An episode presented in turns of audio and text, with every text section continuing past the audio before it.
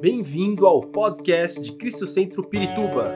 Para ficar sabendo sobre tudo de nossa igreja, acesse cristocentro.org.br ou siga-nos através do Facebook e Instagram como Cristo Centro Pirituba. Você também pode ver essas e outras pregações no formato vídeo em YouTube barra Cristo Centro Pirituba Oficial. Seja bem-vindo à nossa casa apostólica. Nosso tema desse mês nós estamos em um ano bastante profético. A igreja precisa ser profética também. Nós não somos só uma igreja pastoral, nós somos uma igreja profética, uma igreja apostólica, uma igreja evangelística, porque nós amamos missões, temos missão no nosso coração, e nós somos uma igreja também é, de ensino, de discipulado, de palavra. Então, eu, hoje eu quero, dentro dessa dimensão profética, porque a igreja deve viver, deve trabalhar com uma dimensão apostólica, com uma dimensão pastoral, mas também com uma dimensão profética. E dentro dessa dimensão profética, eu quero falar sobre o propósito profético. Quero trazer uma base sobre o tema que nós vamos abordar esse mês em todas as nossas igrejas. Falando um pouco, e aí eu quero começar falando um pouco sobre algo que não parece ter nada a ver, mas eu acho que tem muito a ver, que é sobre a origem da vida. Talvez você me pergunte, terá alguma coisa a ver falar sobre a origem da vida? Nós vamos ver que sim, e bastante. Nesse momento, a origem da vida, no momento que nós estamos vivendo, quando eu digo momento, estou falando sobre o mundo de uma forma geral. É, é, é, a origem da vida é uma discussão bastante forte. Porque se está questionando muito a questão do evolucionismo. A teoria de Darwin está sendo muito, mas muito, muito questionada. Porque dentro desses 150 anos não, não aconteceu nenhuma evolução. Algumas adaptações na natureza, mas nenhuma evolução. E então se está questionando demais. Essa teoria que já é uma teoria, vocês sabem que teoria é algo que não é comprovado cientificamente, teoria é algo que pode ser questionado, né, que é difícil ser defendido, porque lhe, lhe faltam provas, e há uma discussão muito grande hoje entre evolucionismo e criacionismo. Evolucionismo é a teoria da evolução e criacionismo é a criação de Deus. É, é, a humanidade, o ser humano e tudo que, que existe foi criado por um ser soberano, um ser poderoso, um ser inigualável. Essa é a ideia. Tem a ver com o tema, porque com o tema que nós vamos tratar, porque toda se, a, se toda a criação fosse apenas resultado de uma explosão ou apenas de uma causalidade, que nós somos matéria, nada mais, que nós somos resultados do acaso, né? então não há um propósito para existirmos. Por que existirmos? Se somos resultados de uma explosão que ocorreu por acaso e de repente se deu toda a criação, toda a natureza como ela é. Se não há um propósito, não há, se somos resultados de uma casualidade, não há uma vida depois dessa. Se não há uma vida depois dessa, para que vivemos? Somos apenas um acidente cósmico. E estamos aqui simplesmente para passar e caímos naquela ideia: deixa a vida me levar. Por que vocês acham? Por que vocês acham que as pessoas. Porque a arte, a música, ela expressa ah, o que as pessoas estão pensando e vivendo em uma época. Então a arte, ela expressa, a música também. E quando a gente fala de arte, por que, que você acha que as pessoas estão andam buscando um outro mundo? A moda agora é o multiverso. né? é o metaverso, multiverso, um mundo, um mundo alternativo, porque as pessoas não estão, não, elas estão insatisfeitas com a realidade que elas estão vivendo. Elas não estão satisfeitas com este mundo. Então elas estão tratando de buscar algo diferente. Elas estão tratando de se encontrar em outro mundo. Para ver como elas são lá. E aí elas chegam à conclusão que lá, nesse mundo que elas buscam, pensando que pode se encontrar melhor lá, elas estão pior. Sim ou não? Já viram isso? Então, a maioria dos casos acabam encontrando um mundo deprimente, uma, uma vida deprimente. E é assim. Muito do entendimento que se tem de Deus e do homem tem a ver com a origem da vida, com a relação, em relação à origem da vida. Nós, nós cremos, nós cremos no relato bíblico. Nós cremos que a terra foi criada, todas as coisas que existem, visíveis e invisíveis, na terra e no céu foram criadas por Deus. Que em toda a criação Ele colocou Sua mão, seu desenho, Suas cores, Sua sabedoria, Sua beleza e Sua eternidade. Mas também Ele colocou um propósito Diga comigo, propósito. Oh Deus bendito. Essa palavra é muito importante para nós. Propósito. Deus não criou nada ao acaso. Eu não existo, você não existe em consequência a um acidente. Você não está aqui por causa de um acidente. Essa afirmação, ela traz uma responsabilidade muito grande sobre nós. Se eu não estou, se eu estou aqui e não sou resultado de um acidente e não estou aqui por acaso, então há um propósito. Aleluia. Muito dos problemas que nós vivemos, na verdade, tem a ver com as decisões que nós tomamos sem considerar o propósito de Deus. Sim ou não, irmãos? Muitos dos problemas que vivemos nessa terra, vivemos porque tomamos decisões desconsiderando o propósito e o plano de Deus. Mas a boa notícia é que, mesmo que tenhamos cometido tantos erros em nossa vida, por desconsiderar o propósito de Deus, ainda, ainda, ainda dá tempo. Aleluia. Nós cremos que os primeiros três capítulos da Bíblia, eles são, eles são uma narrativa histórica verídica e verdadeira. E esses capítulos, eles são o alicerce da Bíblia e da própria fé cristã. Desconsiderar os primeiros capítulos de Gênesis é desconsiderar todo o plano redentor, todo o propósito de Deus. Nos primeiros três capítulos da Bíblia, nós enxergamos toda a soberania divina e toda a graça e misericórdia. Então vamos tratar com este propósito profético.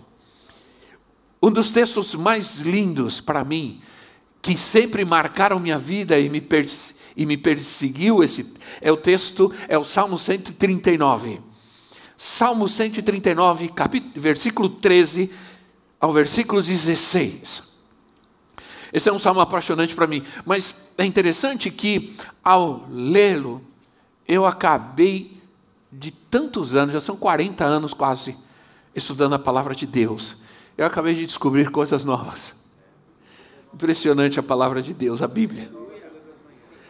139, 13 diz assim: Tu criaste o íntimo, isso é, uma, é, é, Inclusive, alguns dizem que isto é, é, que este capítulo ele era como uma poesia que era declamada. E é realmente muito poético e profético. Diz assim: Tu criaste o íntimo do meu ser e me teceste no ventre de minha mãe. Eu te louvo, porque me fizeste de modo especial e admirável. Me fizeste fez você. Tuas obras são maravilhosas, disso tenho plena certeza. Meus ossos não estavam escondidos de ti quando em secreto fui formado e entretecido como nas profundezas da terra. Os teus olhos viram o meu embrião. Todos os dias determinados para mim foram escritos no teu livro antes de qualquer deles existir. Aleluia. E sabe de uma coisa? O versículo 13, porque a gente lê e é tão maravilhoso, é, é, tão poderosa essa palavra, você lê e você fica extasiado e acaba indo embora e esquecendo de, de procurar entender o que está escrito aqui, além do, daquilo que a gente já entende, e pode entender quando a gente lê. O versículo 13 é, eu li tantas vezes, mas ao observar é, essa, esse, essa, essa verdade que diz assim: me teceste no ventre da minha mãe, que significa a palavra tecer? Tecer significa costurar. E, se você vai no dicionário, tecer significa entrelaçar metodicamente produzir, confeccionar com as mãos. Olha o que ele está dizendo aqui. O Senhor me teceu no ventre da minha mãe. Eu me lembrei da minha bisavó Júlia. Minha bisavó Júlia era uma cristã, uma mulher de oração. As, as duas, as, as, minhas avós eram mulheres poderosas. Eu me sinto como Timóteo. Eu, sou, eu sei que eu sou resultado das orações delas porque elas oraram muito por mim quando andava meio perdido. Na minha juventude, quando andei meio perdido, e chegava pelas madrugadas em casa, minha avó Odete, eu entrava pela sala, cinco da manhã, minha avó Odete estava de joelho, pá, orando. Eu escutava ela orando da porta da entrada. Quando eu entrava, ela olhava e ela dizia: ah, Você chegou, agora eu vou deitar e vou dormir.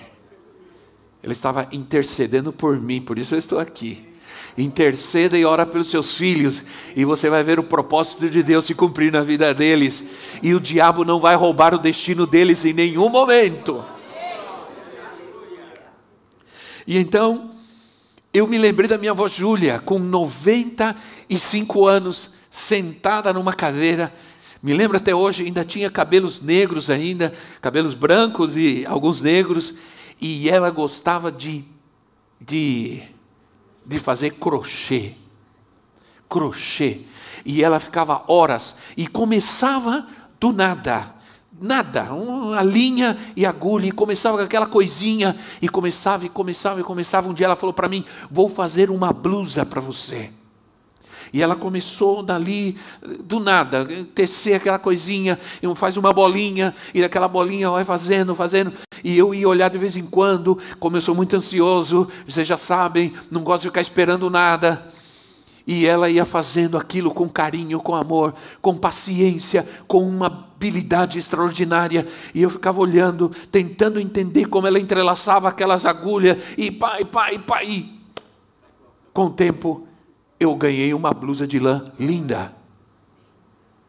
Sabe, o salmista usa a figura de uma mulher costurando uma peça de tecido. Assim também Deus, Deus costura, confecciona um feto no ventre de sua mãe. Vejam a presença de Deus onde ninguém pode chegar, nem você pode chegar, mãe, só Ele pode chegar. Vejam, vejam essa obra de Deus, que somos você e eu. Fomos tecidos confeccionados e costurados pela sua mão, pelas suas mãos poderosas, criadoras, criativas. Por isso, você é uma pessoa diferente, não existe uma pessoa igual você nessa terra. Não existe. E Gênesis, Gênesis, no capítulo 2, no versículo 7, diz assim: Então o Senhor formou o homem do pó da terra e soprou em suas narinas o fôlego de vida, e o homem se tornou alma vivente. Agora, se você pega esse texto no original, a palavra formou, e eu procurei em todo o material, em todos os livros, enciclopédias que eu tenho eu procurei entender esse versículo, o, o, qual é a, a prática, a imagem que eu posso ter dessa passagem, e a imagem é essa: Deus formou com as suas mãos, como um, um homem, como alguém forma do barro um vaso. Deus formou o homem, ele foi formado, ele foi criado e ele era apenas uma estátua, até que veio o fôlego de vida, o sopro de vida, o Espírito de Deus. Então ele se tornou um ser vivente, um ser com vida, mas essa vida veio de Deus. Uma obra, e, e o versículo 15 de Salmo 139 diz assim: diz que nós somos, nós fomos formados no secreto. Por que no secreto? Porque nós fomos formados num lugar que agora se vê, né? Porque agora existe os, a ultrassonografia e você vê, vê, o bebê quase que perfeito, né? Já sabe que tem o nariz do pai, a cabeça do pai também, né? cabeção. Não sei quem disse, olha o tamanho da cabeça, tem a cabeça do pai. Quando em secreto me formaste, porque é uma coisa só entre eu e Deus. Foi uma coisa só entre você e Deus. Por que, que a gente quer complicar tantas as coisas, né? Por que, que a gente complica tanto a nossa vida? Uma obra secreta estava ocorrendo em um lugar tão íntimo, o útero materno. Mesmo Deus pode chegar aí e trazer um propósito. Ele não chegou aí para fazer qualquer coisa, não, para fazer um ser, um ser humano ao caso, não. Quando veio o Espírito, e veio o propósito de Deus. Diga, quando vem o Espírito, vem o propósito de Deus. Por isso, quando você nasce de novo, você nasce do Espírito, porque você cresceu, você é, não tinha Cristo, você teve que nascer de novo, para que viesse novamente esse Espírito de Deus na tua vida, para trazer o propósito de Deus para a tua vida. Você não tinha propósito nessa vida, agora você tem propósito na sua vida, porque agora o Espírito veio sobre a sua vida. Quem nasce de novo, nasce do Espírito. E aquele que nasce do Espírito, Espírito é. Os, os, os, os, estudiosos dizem que o versículo 16, na versão mais aproximada do original, diz assim: Os teus olhos viram, os teus olhos viram a minha substância informe, quer dizer, sem forma. Eu não tinha forma nenhuma ainda, e isso é bastante para esses abor, abor abortistas entenderem que o aborto é um assassinato, é um crime, mas não é só isso. O aborto vem para impedir um propósito de Deus nessa terra. Porque muitos, a história conta que muitas mães que que pensaram em abortar seus bebês e os deixaram viver, se tornaram grandes líderes, cientistas porque Deus tinha um propósito. Isso é muito sério. Olha, no teu livro, e no teu livro foram escritos os dias, sim, todos os dias que foram ordenados para mim. O propósito, então, o propósito profético de Deus é muito maior do que nós, vai muito mais além do que nós mesmos.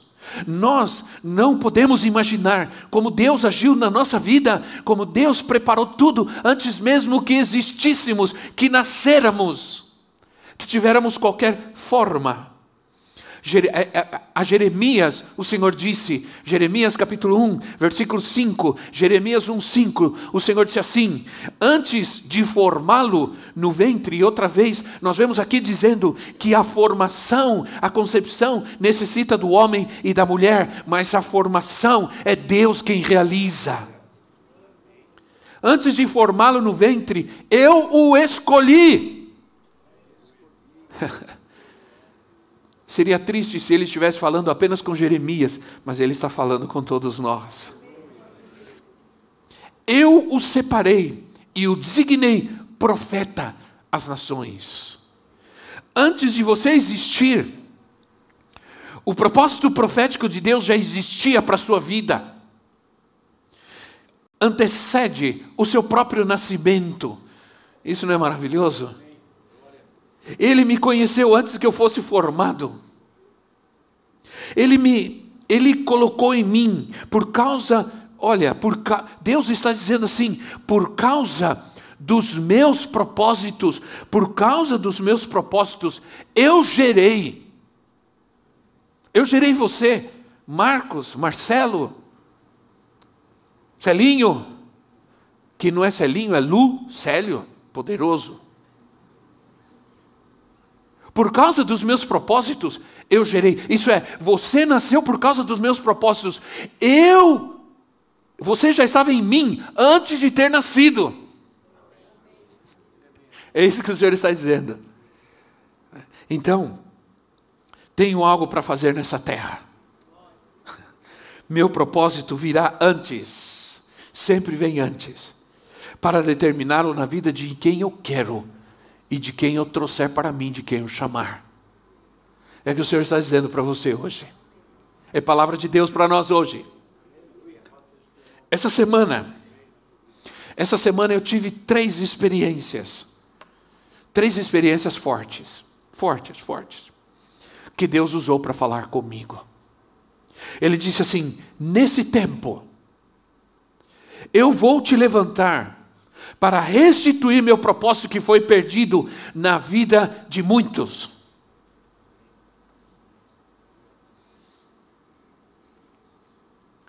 Então, se prepara, porque o Senhor vai começar a trazer um propósito. O Senhor vai começar a restaurar o propósito na vida de alguns que se perderam pelo caminho, que se desorientaram pelo caminho e saíram do plano de Deus.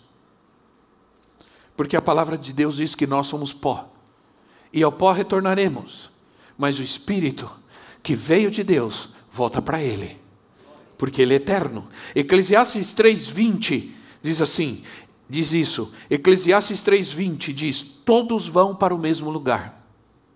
Vieram todos do pó, e ao pó todos retornarão. Mas aí, lá no capítulo 12, no versículo 7, lá no capítulo 12, versículo 7, diz assim: O pó volte à terra, de onde veio, e o espírito volte a Deus que o deu.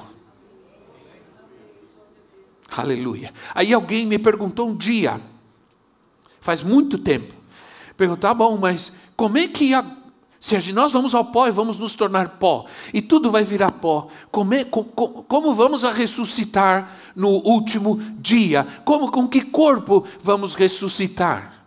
Aí eu fiquei pensando. Aí eu fiquei pensando.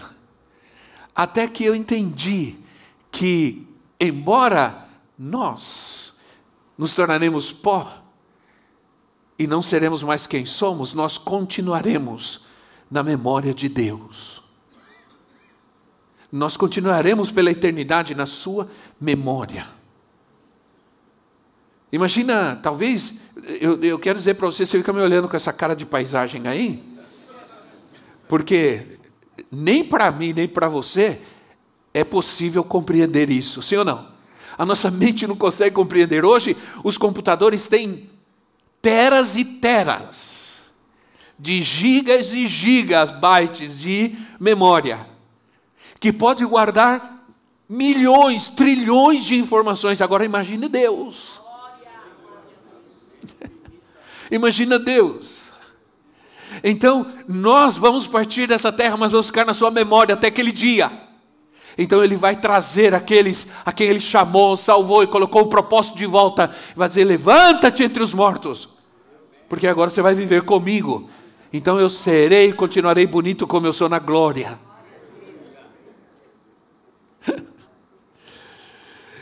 Quando fomos gerados, Deus visitou aquela massa informe sem forma e traz o seu espírito profético.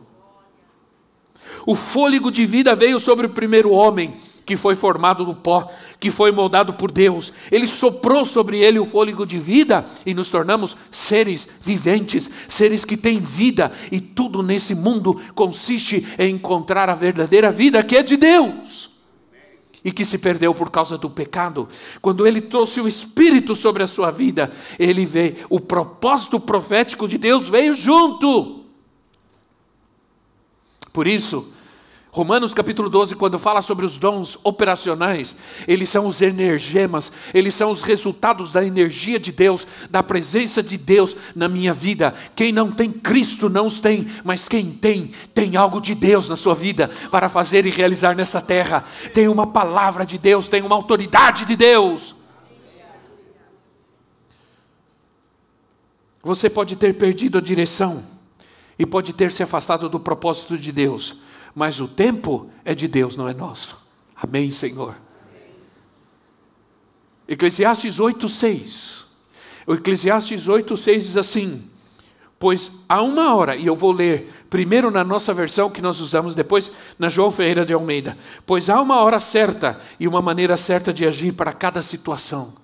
Mas a, outra tradução, João Ferreira de Almeida, diz: Porque para todo propósito há tempo e modo. Para todo propósito há tempo e modo. E se vocês me derem mais tempo, eu quero falar sobre algo tremendo. me dão tempo? Não era tempo de cumprir ainda o propósito de Deus. Ou você não discerniu o tempo. Quando Jesus pronunciou sobre Jerusalém: Ah, Jerusalém, se vocês pudessem entender o tempo da sua visitação, vocês não agiriam da forma que vocês agiram. Vocês mataram os profetas, porque vocês não entenderam o tempo da visitação de Deus. Como eu gostaria de recolher vocês como a galinha recolhe os pintinhos para cuidar de vocês, como, como eles não discerniram o tempo da manifestação de Cristo, da visitação de Deus, ele o crucificaram. Mas Deus tinha seu plano. Mesmo na vida, na vida de Jesus, ele tinha seu propósito. Porque todo processo tem propósito. Ou melhor, todo propósito, ao contrário, todo propósito tem processos. Diga comigo processos. Ah. Quando falamos em processos, aí eu, eu, eu, eu quando falo, porque eu encontro processos na Bíblia, Deus é um Deus de processos. Não há propósito sem processos. Não se cumpre o propósito de Deus se não passamos os processos necessários de Deus na nossa vida. Muita gente quer propósito, quer bênção, quer alegria, quer vitória, quer tudo, mas não quer processos. Porque nem sempre os processos são bons, às vezes eles são difíceis, doloridos, pesados. E quando eu falo em processos, eu não posso deixar de me lembrar de José. Quem viveu processos mais difíceis que viveu José? Sim ou não? Para mim, a experiência mais emblemática nesse sentido é a experiência de José. Nós aprendemos que por detrás de todo o propósito de Deus há um processo. Salmos capítulo 105 fala sobre isso. Salmo 105, versículo 16 a 20. Salmo 105, 16 a 20. E como tudo é um processo, inclusive a própria ministração, a pregação, é um processo, vocês vão entender para onde nós vamos caminhando. Porque a, a pregação ela tem que ser assim. Ela tem que ter um caminho, uma direção. Ela tem que ter um começo, meio e fim. Aí diz assim, 105, 16 a 20.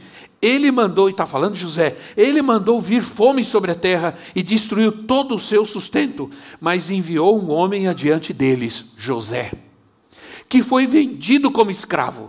Machucaram-lhe os pés com correntes e com ferros, prenderam-lhe o pescoço, até cumprir-se a sua predição ou o seu propósito e a palavra do Senhor confirmar o que dissera. A palavra do Senhor. O rei mandou soltá-lo, o governante dos povos o libertou, ele o constituiu senhor do seu palácio e administrador de todos os seus bens, para instruir os seus oficiais como desejasse e ensinar a sabedoria às autoridades do rei. José sonhou. E os sonhos, eles manifestam muitas vezes os propósitos de Deus. Antes que os sonhos se concretizem, melhor, antes que o propósito de Deus se concretize em nossa vida, muitas vezes Deus nos faz sonhar. José sonhou, mas para chegar a esse cumprimento e a esse propósito do sonho de Deus, do propósito de Deus para a vida dele, houve um processo. E esse processo foi duro. Para nós que lemos a história inteira, é maravilhosa. Porque quando você lê, você lê todo aquele sofrimento de José, mas você já sabe o que vai acontecer. Então você dá glória a Deus e fala, tudo bem, ele passou sobre tudo isso. Né? É, é, sabe uma coisa que eu acho chata demais em filme? É que sempre o mocinho tem que apanhar o filme inteiro para ter cinco minutos de glória no final. Fala, não vale a pena. De jeito nenhum. Mas quando você vê a vida de José, Foi duro, sim ou não? Saber que a pergunta é, é uma, se você lê a história toda, você já sabe. Então você, mas imagina José passando pelo que ele passou. Ele tinha sonhado. Ele tinha sonhado um sonho profético do que aconteceria na sua vida e era maravilhoso. Mas imagina ele passando, imagina ele no poço, na prisão, passando fome, preso, acorrentado, machucado. Imagina. Foram anos, não foram dias. Como pode ser isso? Que paciência que nós temos às vezes com as situações da nossa vida, quando você diz, e eu vou exagerar um pouco, não aguento mais. Alguém diria, aguenta, irmão.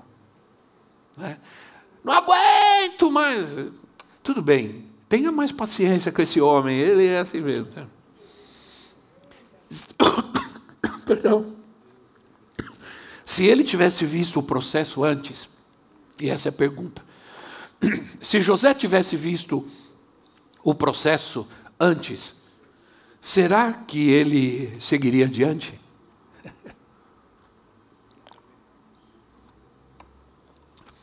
Por isso Deus só nos dá o sonho, não nos dá os processos. Hã? É, pois é. Perdão, irmão. Quando nós sonhávamos em ser missionários, ir para a obra missionária, era um sonho lindo. E nós almejamos isso e desejamos isso.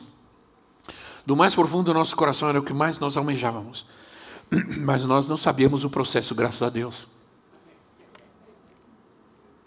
Alguém me perguntou, e não faz muito tempo, alguém me perguntou: se você soubesse com antecedência o que vocês iriam, iriam passar esses quase três anos em, em missões fora do Brasil, na América Central, no Guatemala, você iria, ainda assim você iria? E eu, boa pergunta. O meu, o meu coração, quase eu não consegui responder. Por quê? Porque foi um processo de Deus. E não foi fácil. Foi muito difícil. Principalmente para minha família. Para minha esposa e para os meus filhos. Por isso, cada coisa no seu lugar. Cada situação no seu lugar, cada tempo, porque o tempo é de Deus. Então era tempo de viver aquele processo. E cada pessoa tem o seu processo. Uma vez, o apóstolo Norma perguntou a um dos pastores, isso faz muito tempo que já não está conosco, perguntou: o que você quer para a sua vida? Não, eu quero ser como o apóstolo Rubens, mas não quero e não preciso passar pelo que ele passou, porque ele já passou. Que lindo! Que lindo! Né? Deus tem um processo para cada um de nós, porque somos diferentes. Se você se você não resiste, se você, ou melhor, se você resiste o processo, se você recua, não vai alcançar o propósito de Deus para você. José nunca recuou, nunca. Não desistiu, apesar do processo difícil que ele enfrentou. Então a palavra para você de Deus é: não recua, não desista, não volte atrás, fica firme. Porque aquilo que eu escrevi a seu respeito e aquilo que coloquei na sua vida, aquele propósito que coloquei em você, quando você ainda nem era gente, nem existia, vai se cumprir. Eu sou Deus. Muitos querem o sonho alcançados, mas não querem os processos. E muitos fracassam no processo. Muitos fracassam no processo. Não entende que aquele momento de dor, aquele momento de, de aflição, aquele momento de traição, de traição, uh, aquele aparente não, resposta de oração não respondida, é parte do processo também. Todos, todos amam a gente. Todos me amam, amém? Obrigado. Todos nos amam. Você é nosso Pai. Somos lindos. Somos autoridade. Né? Somos autoridade, somos lindos. Conte comigo. Até o dia que a gente diz não. Ou até o dia que a gente corrige atitude que a gente chama atenção, aí nós somos invejosos, maus, impedimentos à obra de Deus na minha vida, impedimentos ao chamado de Deus, ao dom de Deus. Me lembro uma vez em um dos nossos congressos, que o ministro, a pessoa que pregou, disse: vocês têm que permitir ah, eu fico imaginando se, se ele dissesse isso hoje, se ele pregasse isso hoje. Isso faz já uns anos atrás. Ele disse assim: você precisa permitir que a tua autoridade coloque o dedo na sua vida. E diga o que ele precisa dizer, e você tem que abaixar a sua cabeça e aceitar e entender. E quantos estão dispostos? Então vocês vão vir aqui à frente agora e vão dizer ao seu pastor, à sua autoridade: pode colocar o dedo na minha vida. E muitos daqueles que foram lá e me abraçaram e disseram: pode colocar o dedo na minha vida, eu nem cheguei a colocar o dedo. Foram embora antes, quando eu chamei atenção. Quando eu disse: não se faz assim, está errado. Sua atitude está errada. Você está agindo mal seu caráter ministerial está errado. Foram embora. Então, é maravilhoso ver o governante dos povos se referindo ao poderio do Egito e de Faraó, dizendo: Ele o constituiu José, senhor do palácio e todo o seu povo.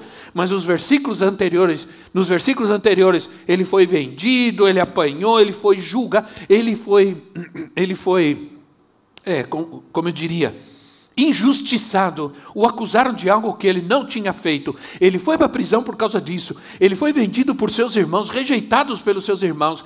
Ele foi preso, foi, foi encarcerado. Mas José nunca recuou. Diga quem está ao seu lado, não recua. Aprenda uma coisa: se você não servir quando ainda é pequeno, e eu não estou falando de estatura e nem de idade. Se você não servir quando ainda é pequeno, como servirá quando for grande? Se você não servir e obedecer quando ainda não é muita coisa, como obedecerá e atenderá quando te for alguém ou alguma coisa? Se você não é fiel quando tem pouco, como será fiel quando tiver muito? Deus tem um propósito na sua vida. E outros, é, é, Deus tem um propósito na sua vida. Outros, o propósito profético de Deus está estancado por alguma razão, por decisões, por situações que você permitiu na sua vida. Mas o processo é necessário e alguns de vocês estão nesse processo, outros ainda vão passar, outros já passaram. Mas uma coisa o Senhor está dizendo: outros, Deus vai restaurar na sua vida. Eu quero terminar dando uma ilustração interessante. O processo da formação de uma pérola. Quantos já pensaram nisso? Eu já fui a um lugar na Espanha. Eu tive o privilégio de ir para a Espanha, num lugar onde, onde existe uma cultura de pérolas, onde se, é, onde se cria. É possível, né? É, não pérola dessas que você compra na 25 de março, né, de plástico. Não, estou falando pérola de verdade. Eu estive em Maiorca, na Espanha, numa ilha em que eles têm a cultura de, de pérola. Então, a ostra, vocês sabem que é um processo, para a formação de uma pérola, o processo é um processo doloroso e difícil.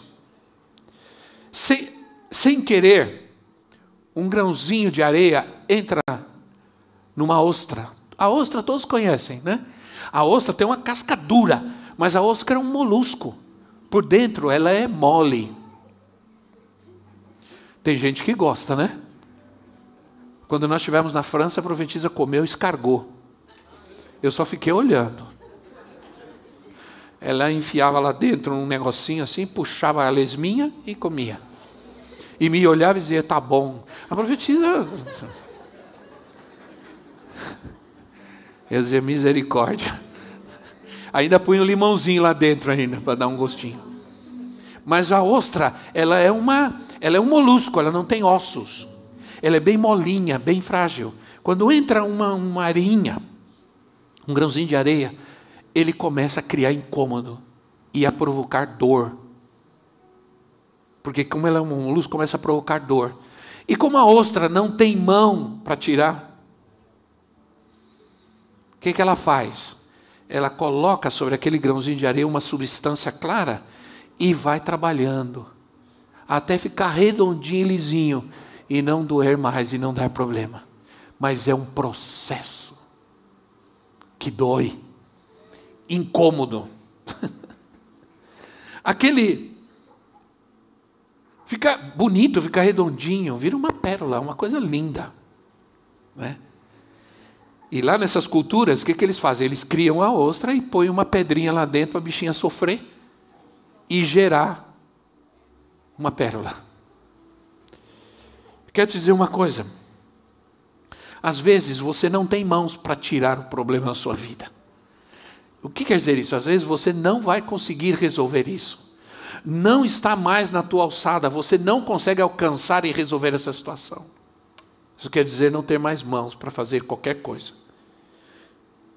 É aí quando Deus começa a trabalhar. É quando na tua dor Deus está fazendo um processo poderoso de transformação para transformar você em algo muito melhor. Se Deus começou a obra, a boa obra em você, ele vai terminar. Ele vai terminar. Ele não vai deixar o seu propósito inacabado. Por isso você está aqui. Por isso você apareceu do nada e veio. Ele está vendo o seu chamado, ele ainda tem o teu sonho em seu coração, em sua memória. Você pode ter perdido um pouco o teu sonho, mas o teu sonho ainda está nele. Mesmo que tenhas que passar por dor, e são momentos que você gostaria de tirar isso com a sua mão, mas você não tem mãos para fazer isso. isso está nas mãos dele. Quando você diz assim, Senhor, está nas tuas mãos, você está dizendo, eu não tenho mais mão para resolver isso. Eu sou como uma ostra. é? Quando você está atento ao propósito de Deus, você evita as oportunidades que aparecem na sua vida, que parecem boas. Há oportunidades que parecem ser excelentes, maravilhosas na nossa vida, mas elas têm o um propósito satânico de nos tirar o propósito de Deus. Toma cuidado. Você está na igreja, uma moça linda, uma moça que Deus tem um propósito, que Deus quer usar. De repente aparece algo na sua vida que parece maravilhoso, glorioso, e pode ser apenas uma distração para te tirar do propósito de Deus, para te tirar da presença de Deus. O mundo sempre vai oferecer oportunidades maravilhosas, mas é possível que sejam apenas distrações que visam afastar o propósito de Deus. Você já pensou? Você já pensou, sinceramente, como vai passar os próximos dias da tua vida? Onde você está, vai estar. Eu posso garantir para você que depois dos 50, não, 50 ainda tudo bem, depois dos 60, você começa a pensar muito sobre isso. Principalmente em fazer coisas mais importantes, mais relevantes e perder menos tempo. Sim ou não? Quando você é jovem, a gente não pensa muito sobre isso. Por isso Eclesiastes diz assim: é melhor ir na casa onde há luto do que ir na casa onde há festa. Como pode ser? Porque quando você já viu conversa de velório, como é que é? conversa de velório é terrível. né? Mas quando você está no velório, e quantos de vocês já não foram no velório e pararam e ficaram olhando o morto e começaram a pensar em vocês mesmos? Hum? Ninguém escapa desse confronto. Ninguém escapa dessa realidade. Mas é melhor ir onde há velório do que onde há festa. Porque diz a Bíblia: onde há velório você pensa sobre a vida, onde há festa você não pensa nada. Você não está nem aí. Você deixa a vida te levar. Né? Então, onde você vai estar? Não vá embora dessa terra sem antes viver o propósito de Deus para a tua vida. Não sejamos como aqueles que vão à igreja para suprir sua necessidade só. Que vão à, necess... vão à igreja para buscar uma bênção, um emprego, uma provisão. Não. Venha para a casa de Deus, venha para o culto, venha adorar, venha se reunir com os santos para buscar o propósito de Deus, para encontrar o propósito de Deus para a sua vida para saber o que Deus quer de você, o que Deus tem para a sua vida. E o que você vai fazer nos seus próximos dias, meses e anos. E eu estava tão chorão e reclamão. Aí Deus me disse: Pois é, eu ainda tenho um propósito para cumprir na sua vida. Você, eu vou te usar para restaurar o meu propósito na vida de muitos. Então se prepare. Amém? Vamos nos colocar em pé em nosso lugar. Esperamos que esta mensagem tenha te inspirado e sido uma resposta de Deus para a sua vida. Quer saber mais sobre Cristo Centro Pirituba? Siga-nos nas redes sociais no Facebook, Instagram e YouTube, ou visite nosso site em cristocentro.org.br.